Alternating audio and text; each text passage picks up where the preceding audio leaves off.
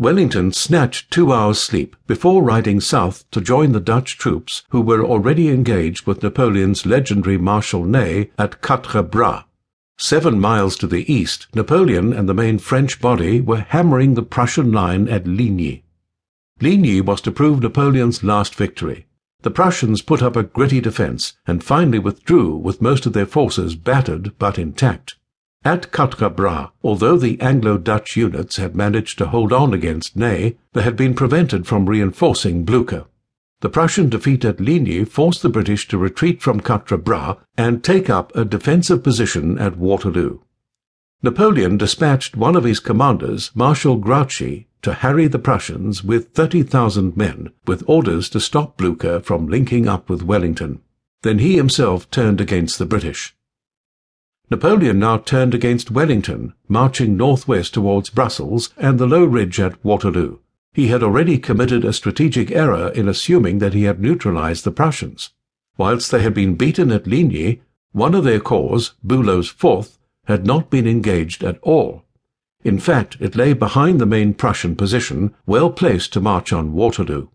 Napoleon did leave Grouchy with 33,000 men to harry the Prussian rearguard, but Grouchy should have been attacking the Prussian vanguard, which was moving towards Wellington. Although the 16th had been a hard-fought day, and although they had not managed to link up, Wellington and Blucher had kept both armies more or less intact. Now they were in communication, and Wellington expected Blucher to join him at Waterloo. He reckoned he could beat the French with the assistance of one Prussian corps, and Blucher was less than a day's march away with three. Wellington had chosen the ridge at Waterloo as a fallback position. The original plan had been to link up with Blucher sooner and attack Napoleon further south, with a unified Anglo-Prussian force of overwhelming strength. Napoleon's clever thrust on the 16th had put a premature end to that plan, so now the British would adopt a defensive posture and await support from Blucher.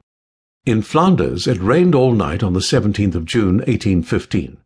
Hundreds of thousands of men from across the many nations of Europe attempted to sleep it out, nervously aware that the morning was likely to bring battle and death. Some weeks earlier in Brussels, Wellington had pointed to a scruffy British infantryman lounging around in a park. There, it all depends on that article whether we do the business or not. Give me enough of it, and I am sure. Still, he was not sure. He had only six battalions from his original Peninsular Army. He doubted the experience and training of the newer British regiments, together with the Dutch and German troops. He knew his cavalry were brave but ill-disciplined, and Blucher's Prussians had been soundly beaten two days earlier, evidence that Napoleon's veterans were as chillingly competent as ever. Though Wellington and Napoleon had even numbers, and Wellington had the advantage of being on the defensive, the Duke had always credited Napoleon as being the equivalent of 40,000 men himself, and he could only be certain that the battle's outcome would be uncertain. Things went wrong for the French even before the battle began.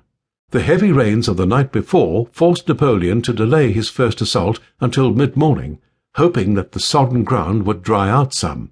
Dry ground would improve the effectiveness of his artillery and make it easy for his attacking army to move. As he was waiting out the morning, he did not know that Bülow's Prussian corps was tramping through the mud towards the right flank. Although Waterloo is possibly the most famous battle in history, nobody is sure when the battle actually began, one of those idiosyncrasies Wellington noted about the battle when he later commented, The history of a battle is not unlike the history of a ball. Some individuals may recollect all the little events of which the great result is the battle won or lost, but no individual can recollect the order in which, or the exact moment at which, they occurred, which makes all the difference as to their value or importance. What is known is that the initial attack was made against Hougomont, a stronghold in front of the Allied right. This farm effectively protected Wellington's right rear, also serving as a fire base to interfere with French attacks against his centre. Through most of the day, the French mounted a series of infantry and artillery attacks, with furious hand-to-hand fighting. The mini-battle for Hougomont sucked in thousands of troops from both sides, but the Allies managed to continue to cling to it.